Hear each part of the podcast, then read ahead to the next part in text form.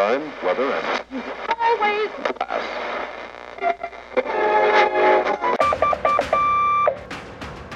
When the truth is censored and patriots are vilified, we become the resistance.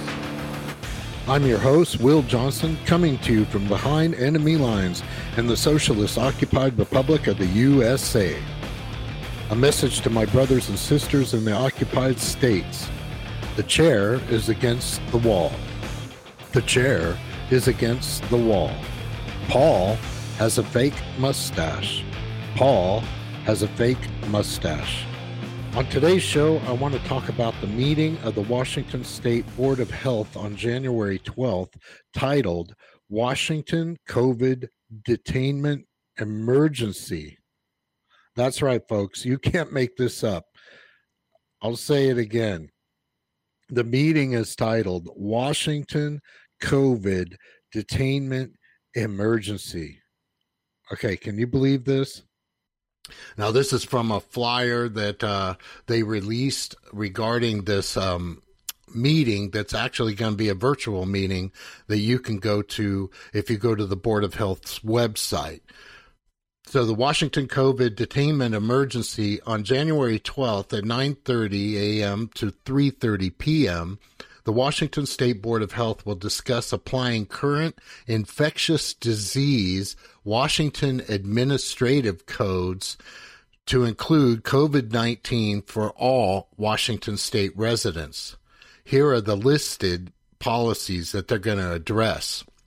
Number one, allowing local health officers to use law enforcement um, to force an emergency order to involuntarily detain a person or group of persons, families, to be isolated in a quarantine facility following refusal to voluntarily comply with requests for medical examination, testing, treatment, counseling, and vaccination.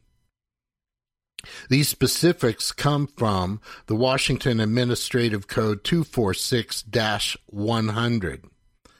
Number two, including the COVID 19 injections as a part of school immunization requirements using Washington Administrative Code 246 105. Now, as we know, these injections are not what they seem. And I want to go back here. For those of you that are over 50, um, you will understand what I'm about to talk about. But for people that are in their 20s and 30s, you probably don't remember or have never been taught in history classes about the Nuremberg trials. Now, the Nuremberg trials took place after World War II in Nuremberg um, October 1946 to April 1949. And part of what they were um, discussing in these trials, and they had uh, what they called the doctor's trial, which talked about permissible medical experiments, because as some of you know, um, the Nazis experimented on the Jews uh, without their permission. I mean, they just had them in these camps and they would drag them into a medical facility and they would do horrific experiments upon these people. So, this is from a transcription of those trials. The great weight of evidence before us is to the effect that certain types of medical experiments on human beings, when kept within reasonably well defined bounds, conform to the ethics of the medical profession generally. So, see, they wanted these experiments to conform to ethics of the medical profession. The protagonists of the practice of human experimentation justify their views on the basis that such experiments yield results for the good of society that are unprocurable by other means or methods of study. Now, this is what we're hearing right now. This is for the good of society. You should take this vaccine, whether you want to or not. We're doing this for your benefit. All agree, however, that certain basic principles must be observed in order to satisfy moral, ethical, and legal concepts. Now, here are the what are known as the Nuremberg Codes. Number one, the voluntary consent of the human subject is absolutely essential. This means that the person involved should have legal capacity to give consent should be so situated as to be able to exercise free power of choice without the intervention of any element of force, fraud, deceit, duress, overreaching, or other ulterior form of constraint or coercion and should have sufficient knowledge and comprehension of the elements of the subject matter involved as to enable them to make an understanding and enlightened decision. This latter element requires that before the acceptance of an affirmative decision by ex- the experimental subject, there should be made known to him the nature, duration, and purpose of the experiment, the method and means by which it is to be conducted, all inconveniences and hazards reasonably to be expected, and the effects upon his health or person which may possibly come from their participation in this experiment. The duty and responsibility for ascertaining the quality of the consent rests upon each individual who initiates, directs, or engages in the experiment. It is a personal duty and responsibility which may not be delegated to another with impunity.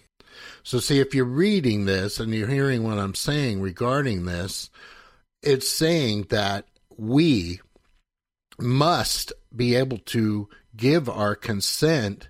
And before we give our consent, we need to know everything about this experiment the nature, the duration, the purpose, um, the inconveniences and hazards that could be expected.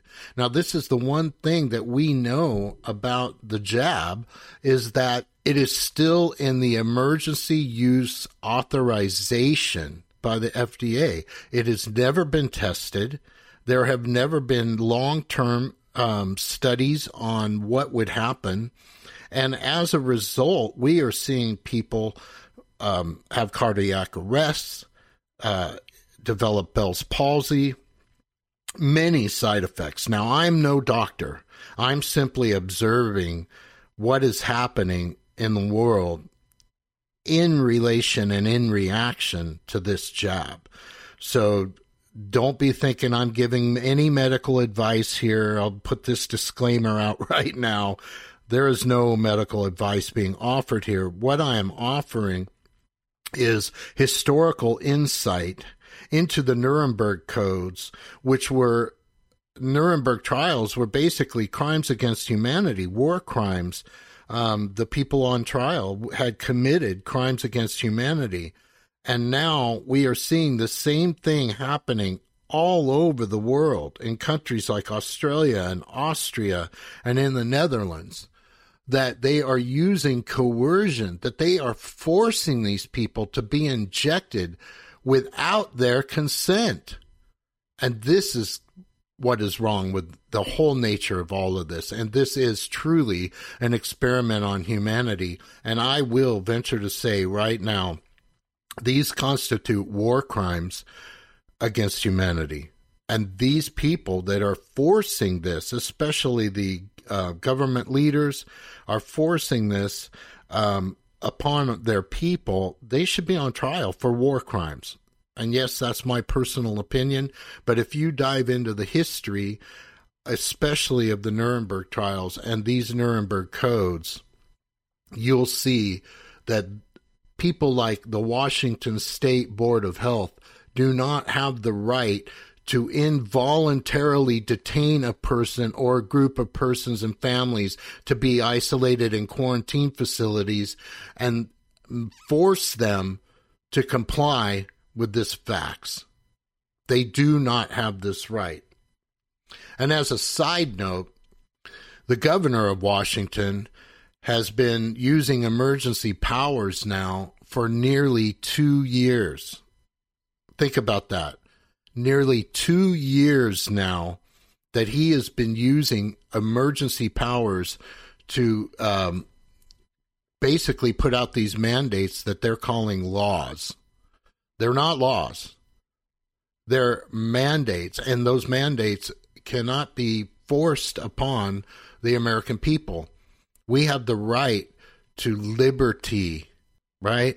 That means to be able to come and go as you please. That means to be able to go to church. All these things are spelled out in the Bill of Rights, and these things I will discuss in future broadcasts. In fact, I'm going to be reading uh, the Declaration of Independence. I'm going to be reading the Bill of Rights and the Constitution. And also, I will be reading from the Federalist Papers, which were documents that um, were written to the state of New York and others by our founding fathers to describe why they were building the Declaration in such a manner, where the dialogue came from, and what their intent was with the Declaration and then later the Constitution of the United States. In summary, folks, I just want to say these things need to be stopped cold. When a board of health is determining that they have the power to involuntarily detain you, to detain your family, and throw you into a quarantine camp, this is no different than the Nazis throwing the Jews into internment camps and forcing these medical experiments upon them, which yielded the Nuremberg trials. And out of these trials came these codes. And I'm going to read uh, number one again from the Nuremberg codes one more time. The voluntary consent of the human subject is absolutely essential.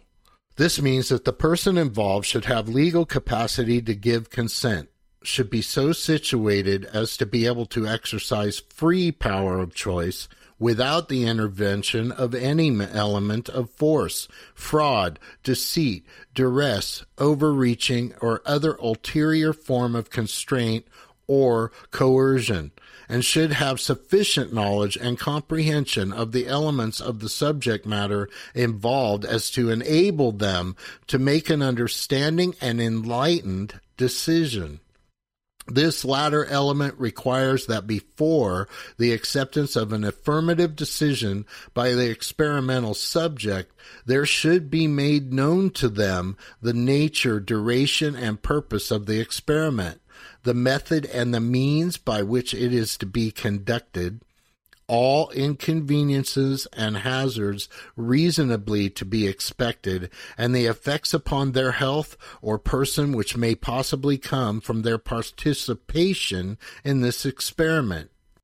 The duty and responsibility for ascertaining the quality of the consent rests upon each individual who initiates. That means the doctors, that means the big pharma behind it, anyone that is directing that these people be engaged in the experiment.